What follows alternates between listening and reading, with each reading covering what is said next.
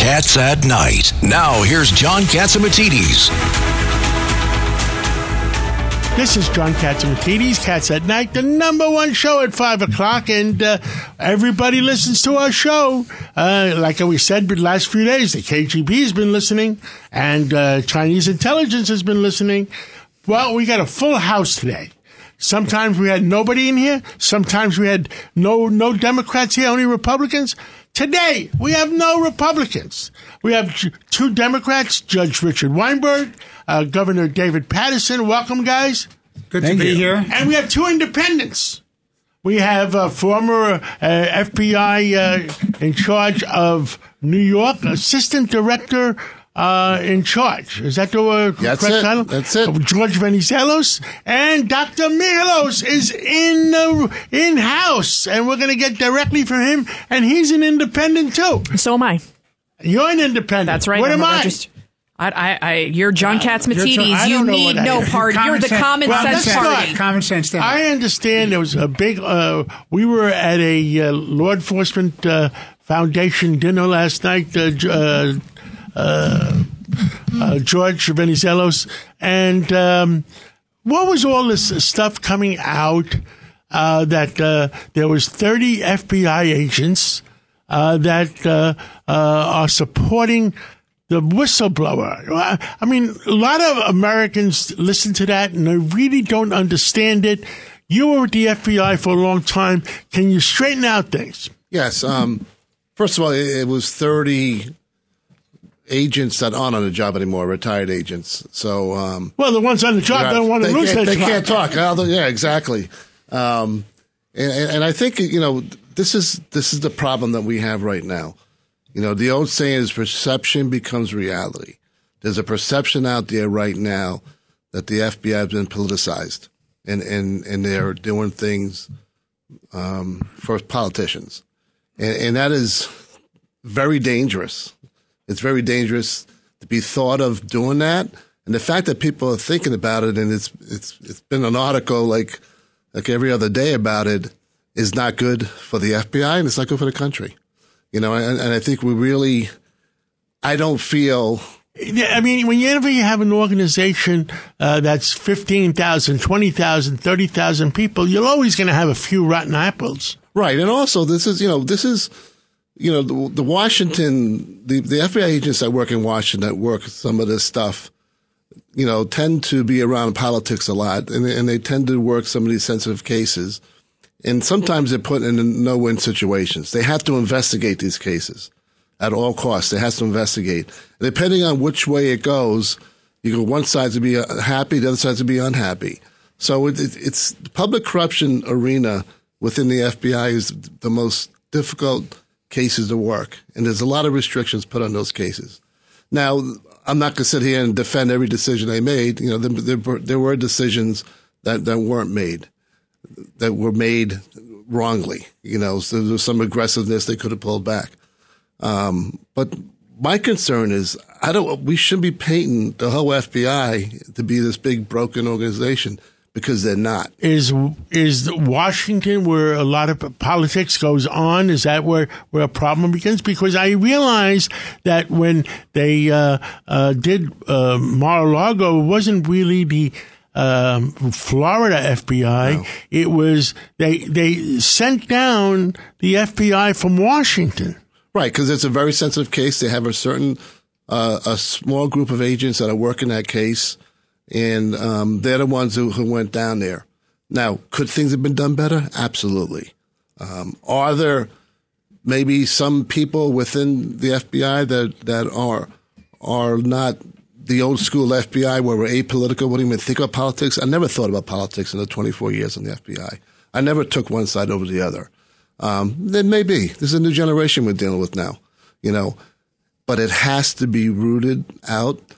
It has to be for the FBI. They have to really take this stuff serious. They have to be more transparent with some of this stuff, and they have to start, you know, you know, this one agent that got walked out. I don't know what he got walked out for. It could be a lot of different things. He could have done other things, you know, and he's the whistleblower now. Un- understood. Understood. Thank you for your service to our country, and uh, God bless you. Uh, wanna- Judge Weinberg? I want to share the, the following with you, which I thought was very interesting. I was at a luncheon today where former Attorney General Barr was there. Hey, he's still a very important person very for the bar. important, very very smart, a man of character and, and real ability. And I always thought that he, Trump, frankly, underappreciated how lucky he was to have him as Attorney General. But Barr shared the the following with us at the lunch. Number one, one of the things he did is he moved a lot of the heads of different departments out of Washington into different states to try to break up the Washington culture. That's one of the things that Attorney General Barr said. A second Hold thing, on. Uh, I think George uh, Venizelos uh, wants think, to comment on I that. I think Judge Weinberg hit on something really important. You know, and I think some of the articles that you read talk about how the FBI used to work. You know, the the, the field office who should be running the case is not Washington. The minute Washington runs a case, it tends to become a little more political. So you have to let the field offices run these cases. They're more than capable. You have good leaders in all these offices. And, and I think that's what I think the, the attorney general is probably getting at stuff like that. Yeah.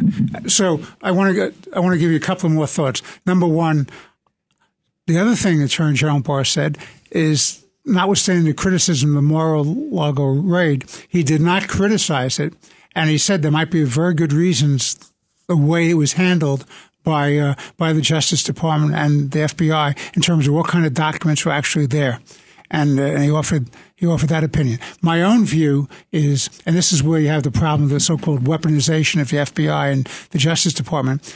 They don't need to need, use SWAT teams to go in after people and have guns drawn on misdemeanors. That's where they get themselves in trouble and they destroy their yeah, credibility. especially maybe uh, on uh, people that, uh, like a Roger Stone. He he didn't have a passport.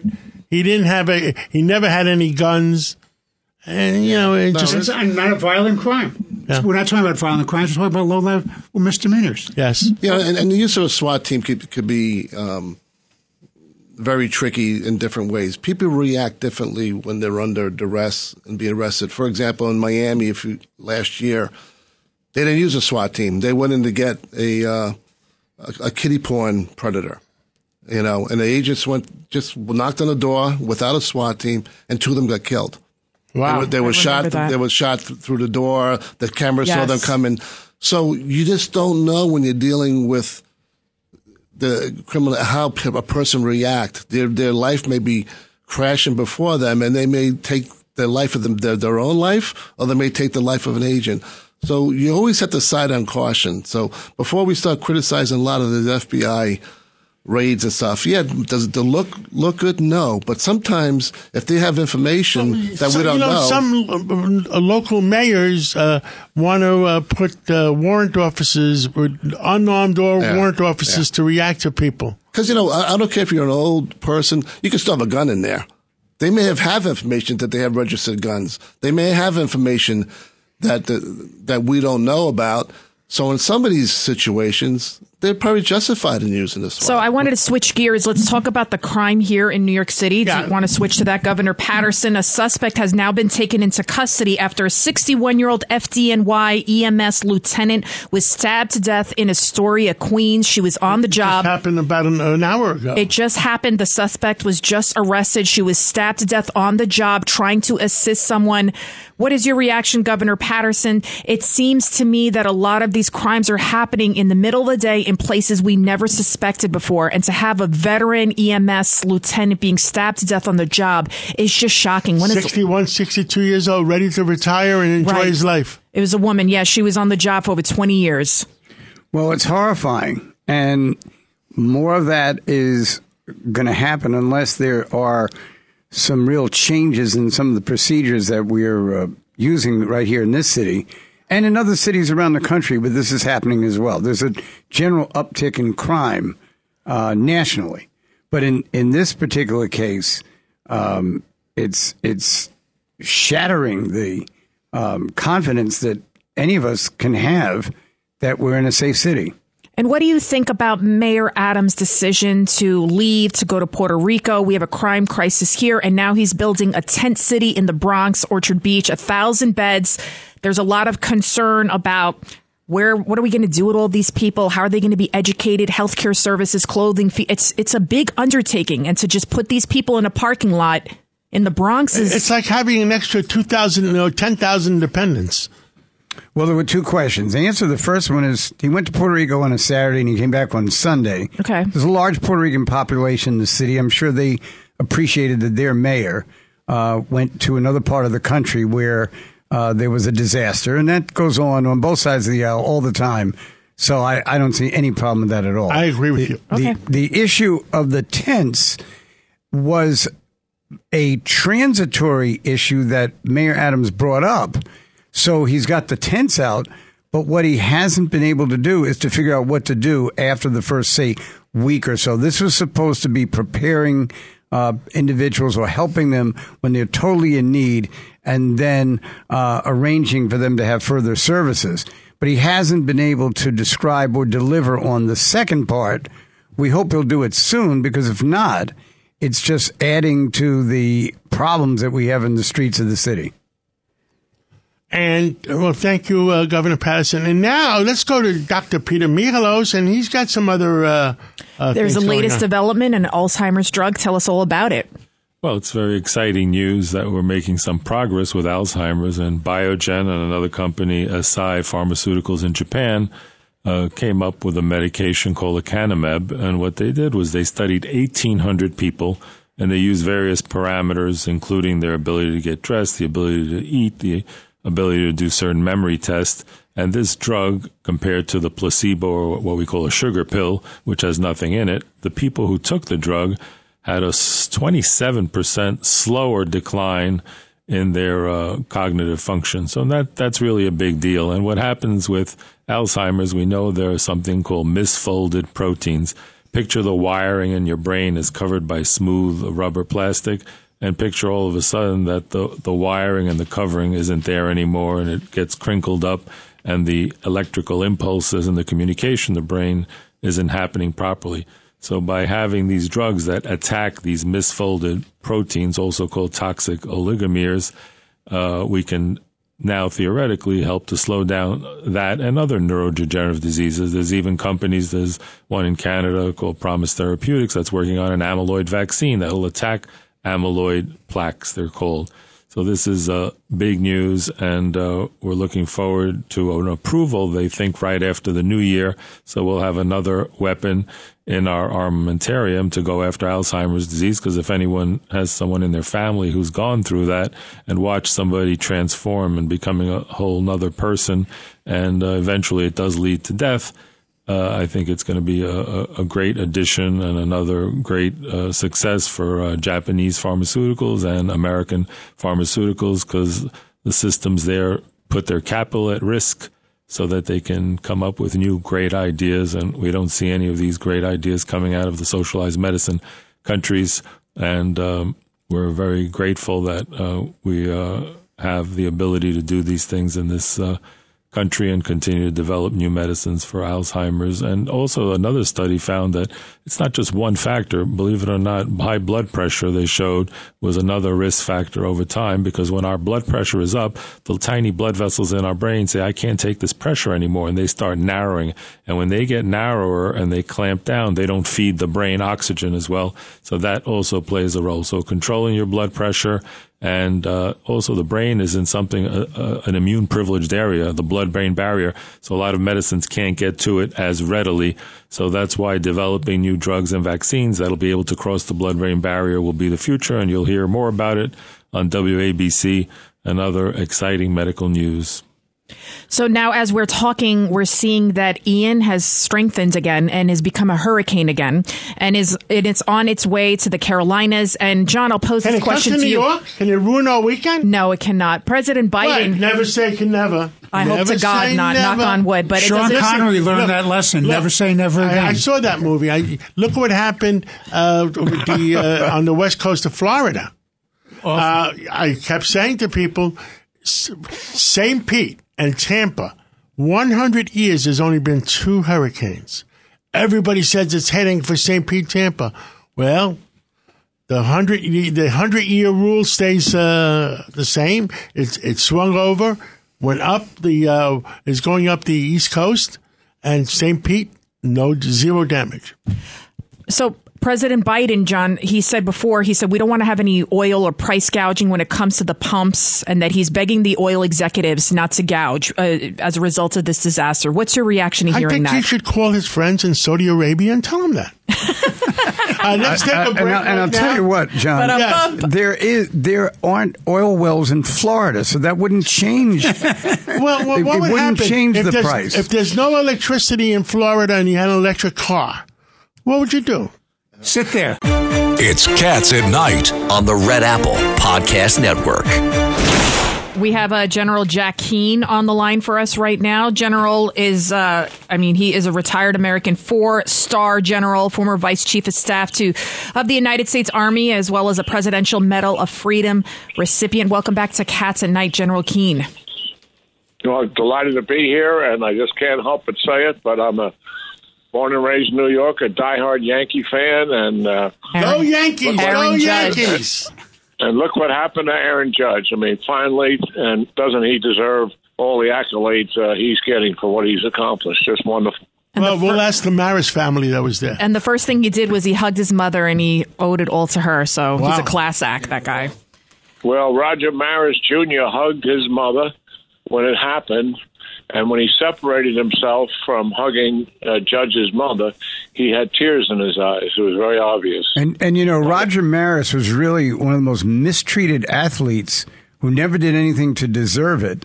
The only thing he did was hit more home runs than Mickey Mantle, and that upset the Yankee fans.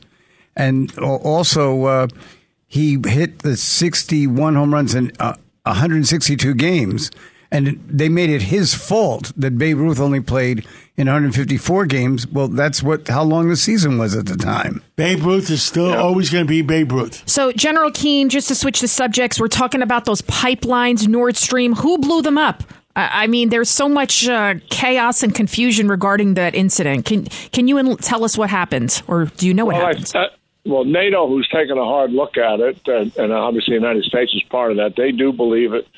It's sabotage and espionage. So that's statement one.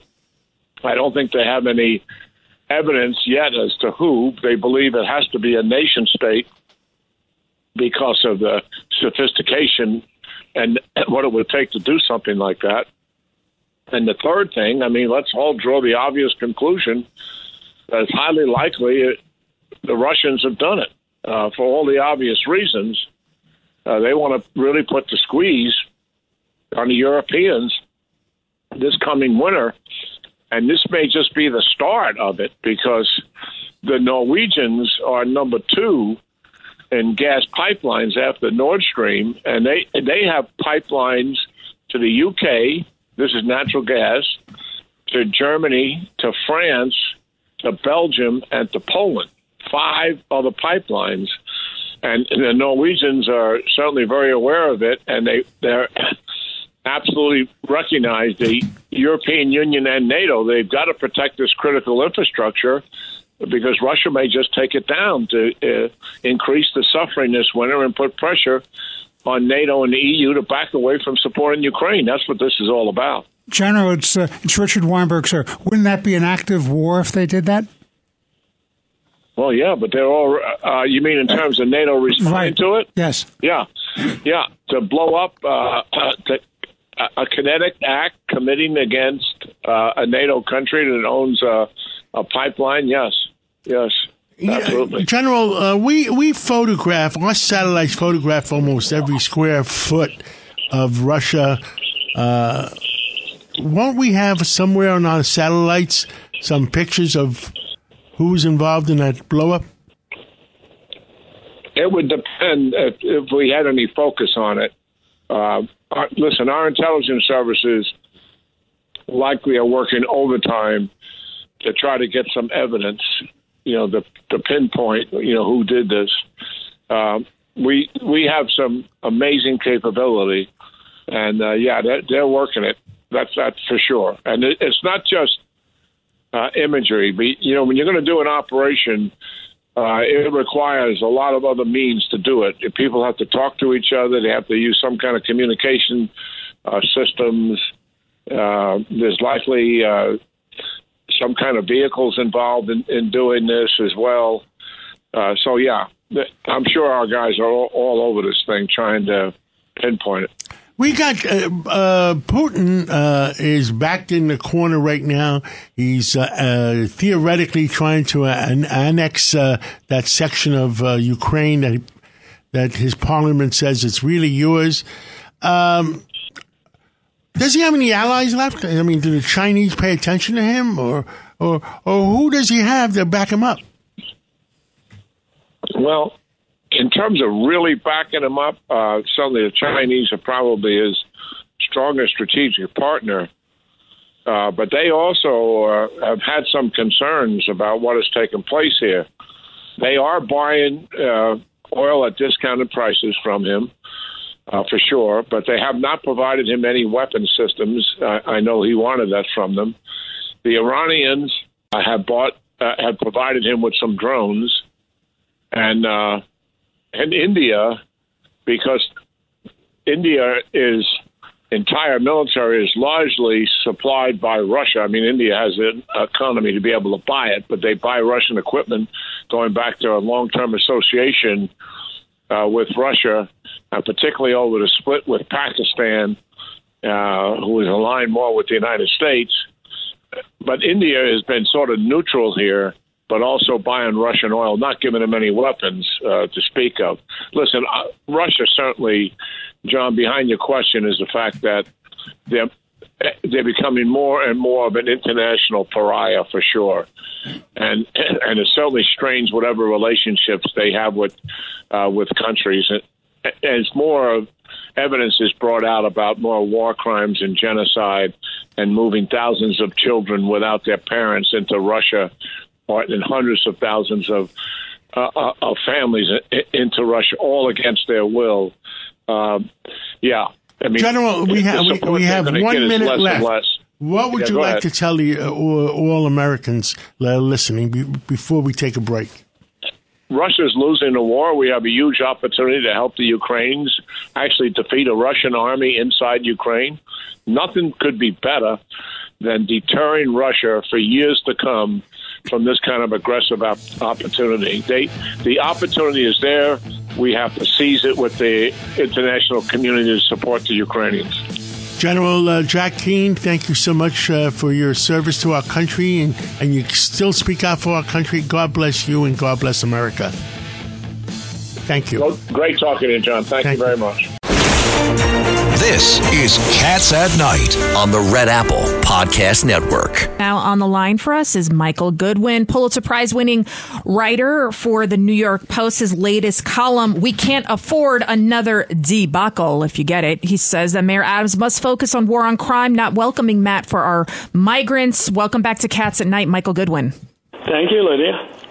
So, Michael Goodwin, what do you think? Uh, you know, thousand migrants, they're being put up in tents, in a giant tent in the middle of the Bronx there, Orchard Beach. You think this is a disaster in the making? I do, but first I want to say how amazed I am at how quickly the city is building this tent city. Um, mm-hmm. If only it was so quick to do the other things that need to be done in New York. I mean, how long does it take to get a pothole filled? uh, how about crime reports where, you know, people call 911 and nothing happens? Uh, uh, not so much 911, but, but they, because they do normally get a response, but it takes time. Why? I mean, the, the ability to do this thing so quickly suggests that uh, there's lots of ability to improve the rest of the government services too. How about dirty streets and uh, overflowing waste baskets? Think of all the things that could be fixed in, in short order if the city mm-hmm. responded this way. Excellent point. Excellent point.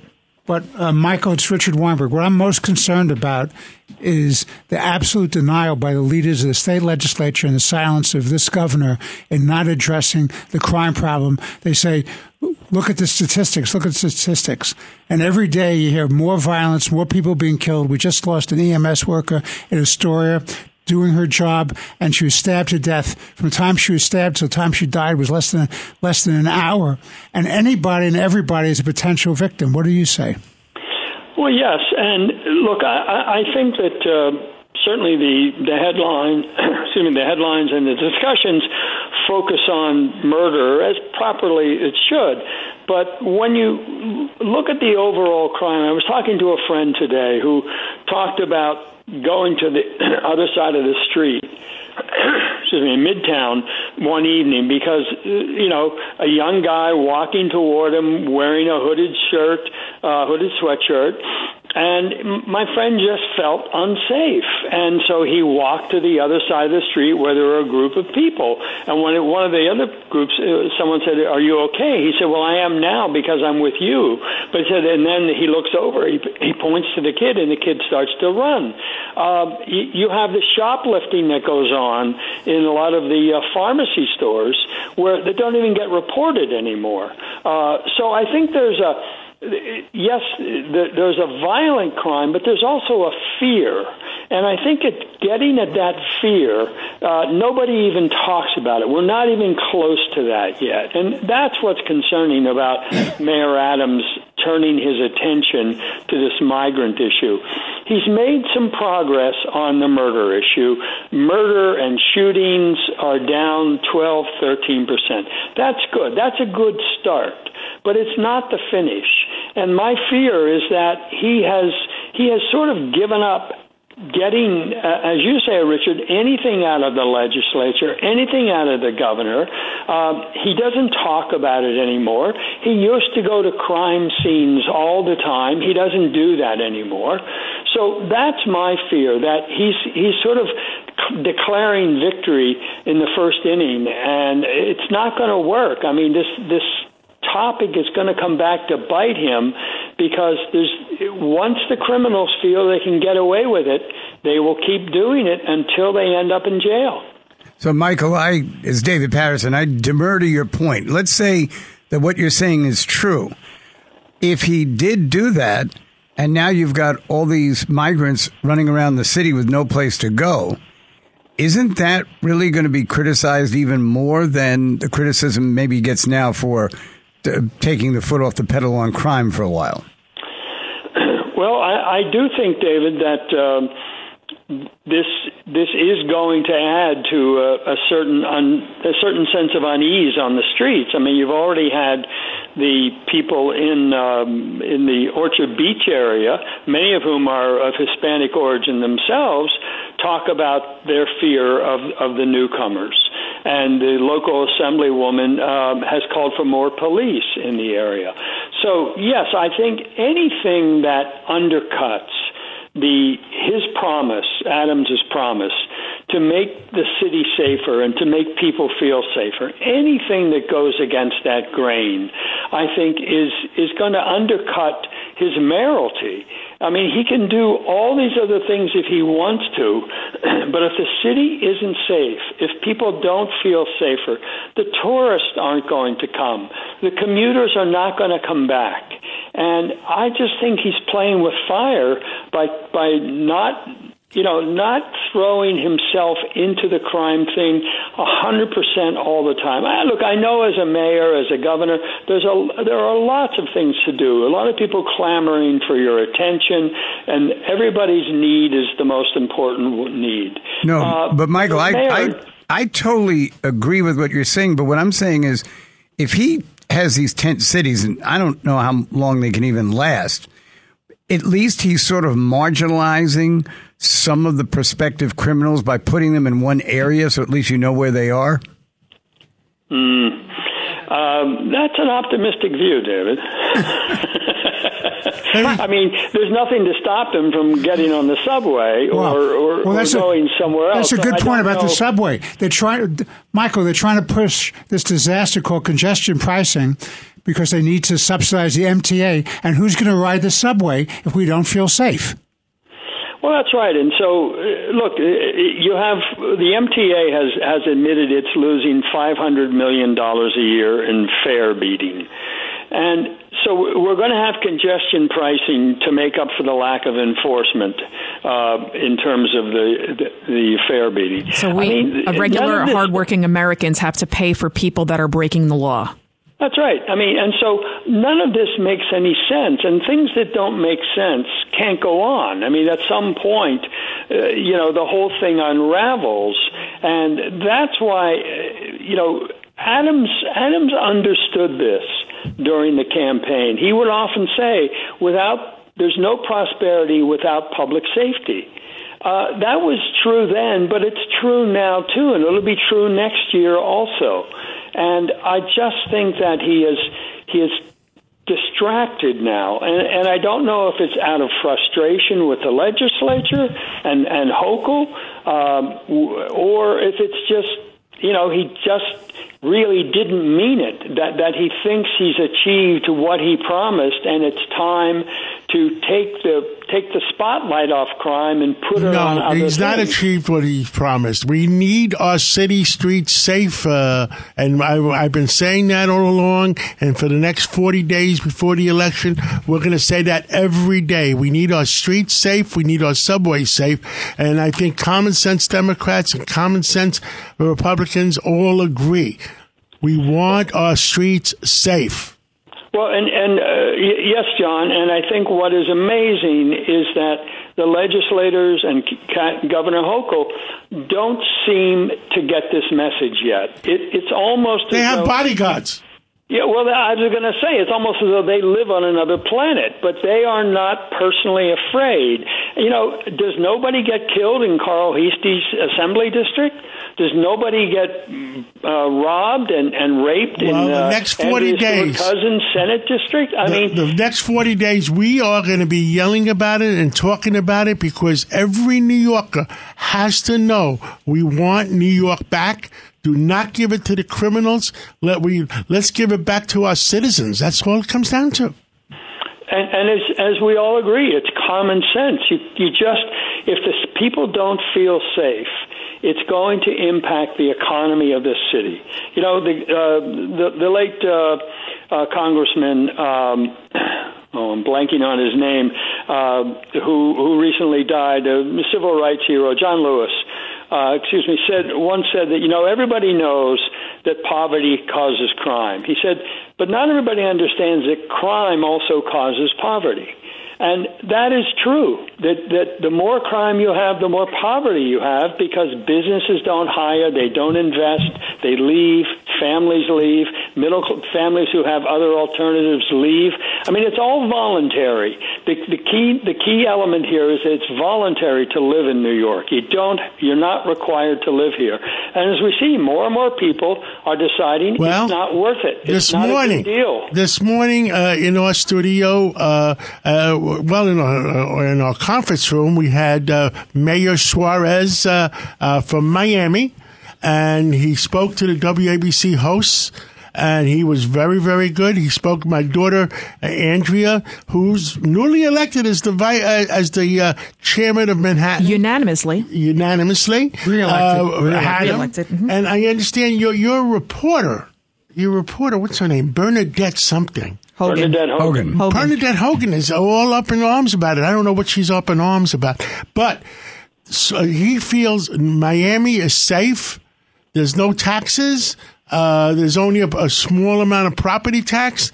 And and the way we said it, and we got, I got to say these numbers again.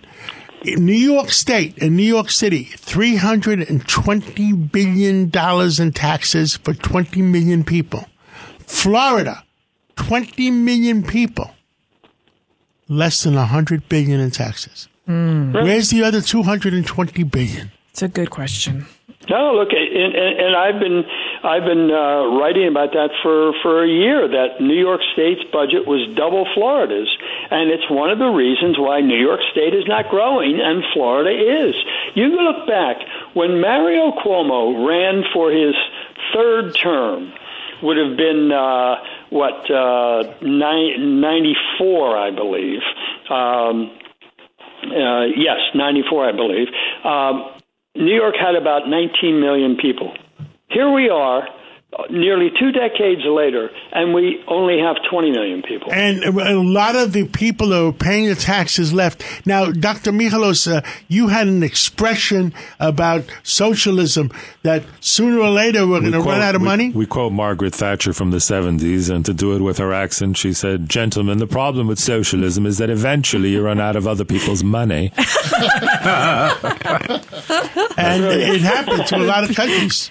No, absolutely. And people are voting with their feet. So don't vote. We can't vote party. We have to vote safety.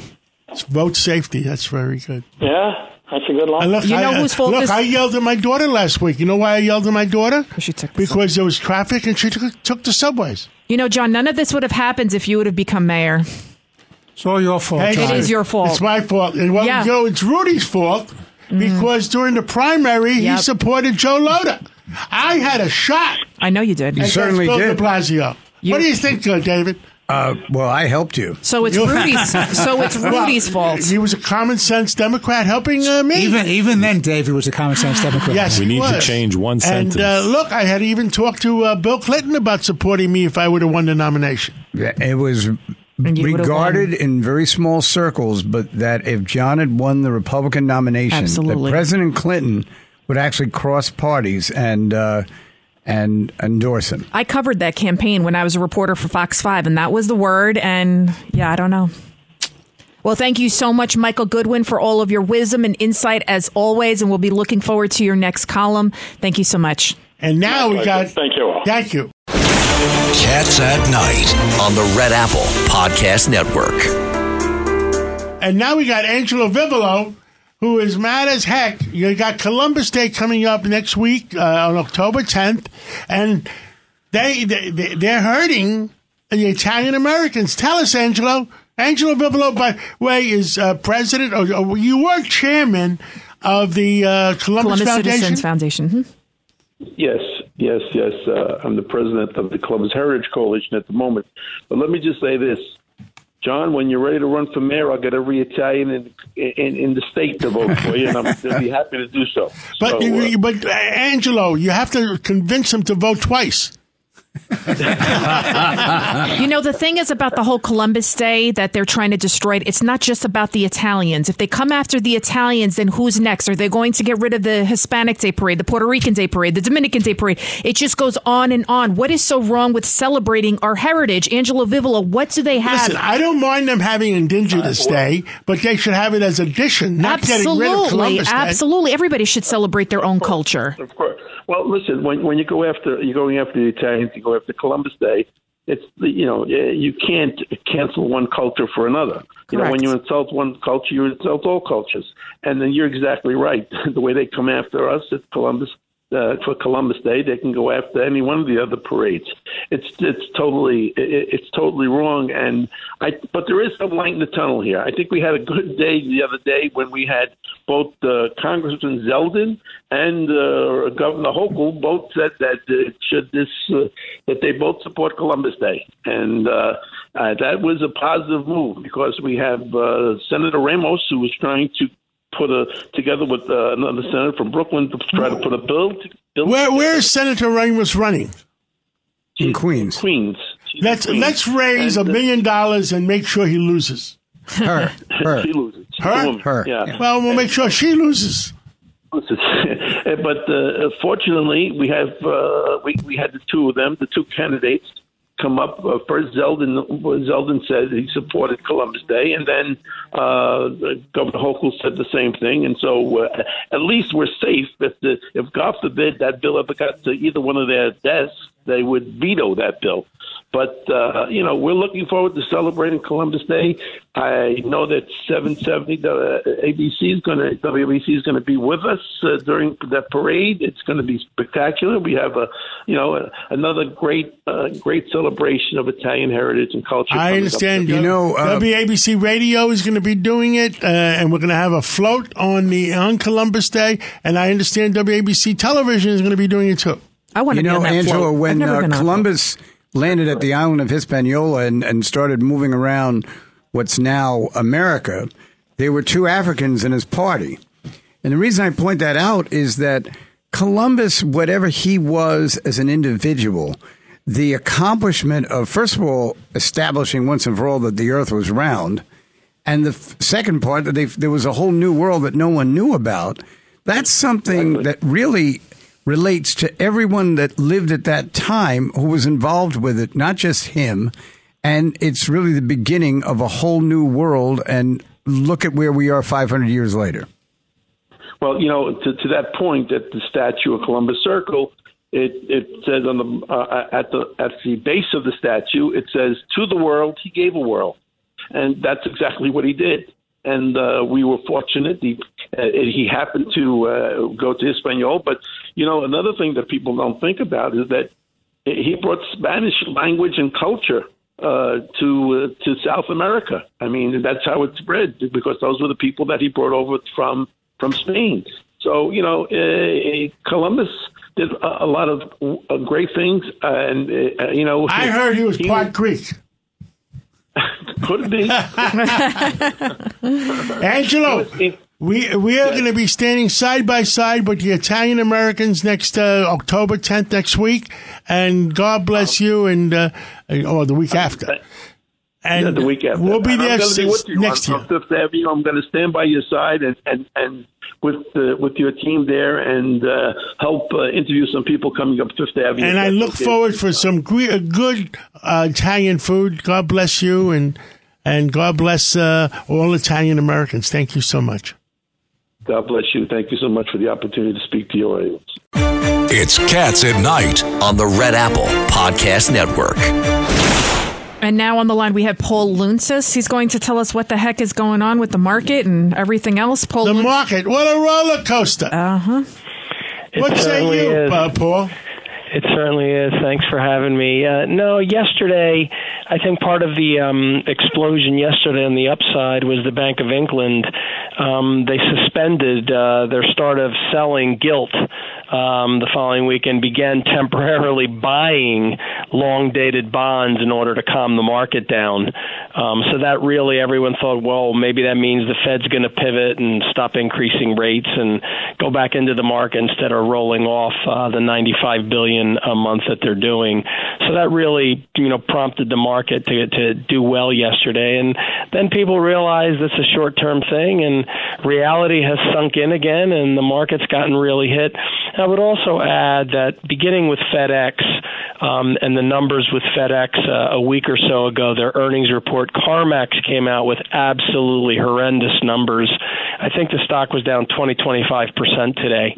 So the economy is clearly slowing, um, and there's a lot of issues. And the final point I would make is credit.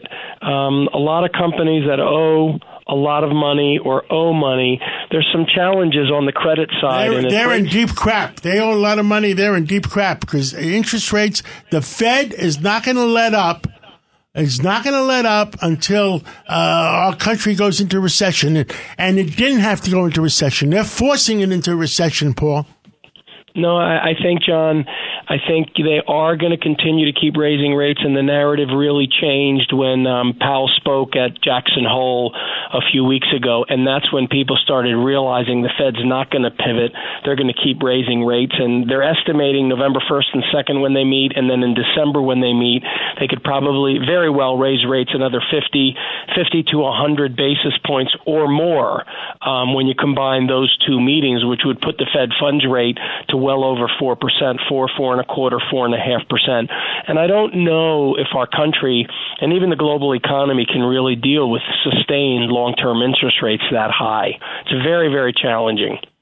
It, it's very sad that we have to go into this.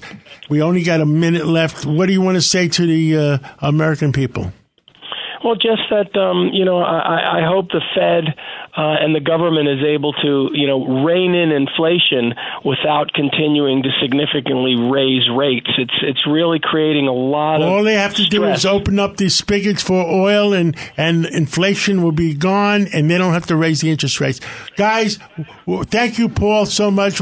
It's Cats at Night. on the Red Apple Podcast Network.